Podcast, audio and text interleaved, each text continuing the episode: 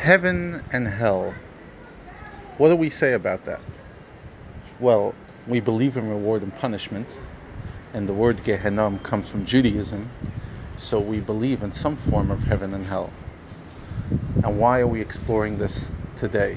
Well, let's just give some context. As we're wrapping up the makeup of the animal soul and the idea that the animal soul is what makes us gravitate towards physicality, and in the worst case scenario, physicality that's against God's will. Most physical things aren't against God's will. There's nothing wrong with a couch or a good meal, but there is something wrong if it's not kosher, etc. So, to really understand and wrap it up, the Baal HaTanya explains what Gehenom looks like. Not as in how hot the fire is or how cold the snow is, but rather why. What is it all about? Is it punishment? God sent you to this world and now you are getting punished for what you didn't do perfectly? No. He uses the word, and it's not only here, he uses it much later in the part about repentance. It's miruk. Miruk is a deep cleansing. Ultimately, each and every one of us has a soul. And our soul goes into a body. And the soul is affected by the body. And if the body did something which wasn't which wasn't up to par with what the soul standards is the soul is affected and then has to be cleansed. And based on what this the individual person did that's how deep the cleansing is. And that's what Gehenom actually is. It's a cleansing why? Because in order for the soul to sit by godliness, to be able to study godliness, and to bask in the glory of Hashem, which is all what Gan Eden is about, the soul has to be clean enough. If you show up to a wedding in filthy clothing, you're not exactly part of the party. You're going to feel awkward. Everyone else is going to feel awkward. You don't show up to a wedding in pajamas or in, you know, filthy clothing. So too, we don't show up to Gan, to Gan Eden in pajamas. And that's why we have a year of Kaddish. The reason we say Kaddish for people who pass away for a year is because we're told that the maximum cleansing process is 12 months in heaven, and therefore we say Kaddish for 11 months because we don't want to believe that the person got the, the worst, which is 12 months, so we give it 11 months. But ultimately, this idea of cleansing is true. And that's why the custom is not to go to the grave for the first year as well, because the soul is going through a process.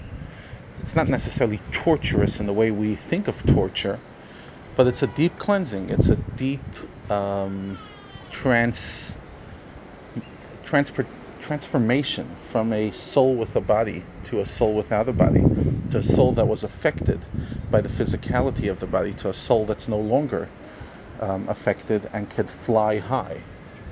And based on this, we understand what hell is about and why, when we do certain actions, there is the idea of heaven and hell. But again, it's not this idea of God's going to burn you. It's not a threat, but rather an awareness that if you if we spend our life sitting in pajamas, then we're going to have to change our clothes when we get up there. But if we spend our life in clothing, then when we get up there, we don't have to go through a serious um, clothing change. And then he wraps up this idea of the animal soul with secular knowledge. Is there anything fundamentally wrong with secular knowledge? When we say secular knowledge, we're saying anything that's not Torah. And he says, no, you, as long as it's not um, knowledge that's heretical, it's knowledge of the world, how the world works, mathematics, medicine, physics, etc. There's nothing wrong as long as the person does it with the right intention. As long as the person does it not for the sake of themselves, but because they want to earn a living and make the world a better place and support the family, or they want to study Torah with the knowledge they picked up um, from other sources, how to think.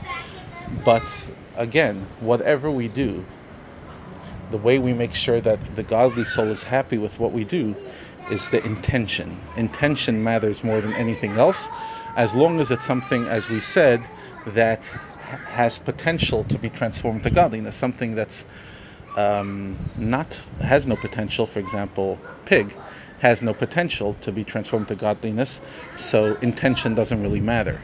But if it's something that was gray, then intention matters. And with this, we wrap up chapter 8. Tomorrow, in chapter 9, we discuss the battle, what the animal soul and godly soul's battle actually looks like. Then we explore what a tzaddik looks like, what a rasha looks like, and then we get to the intermediary, the Beinoni. Apologies for the voice in the background. This is recording on vacation, so have a good one.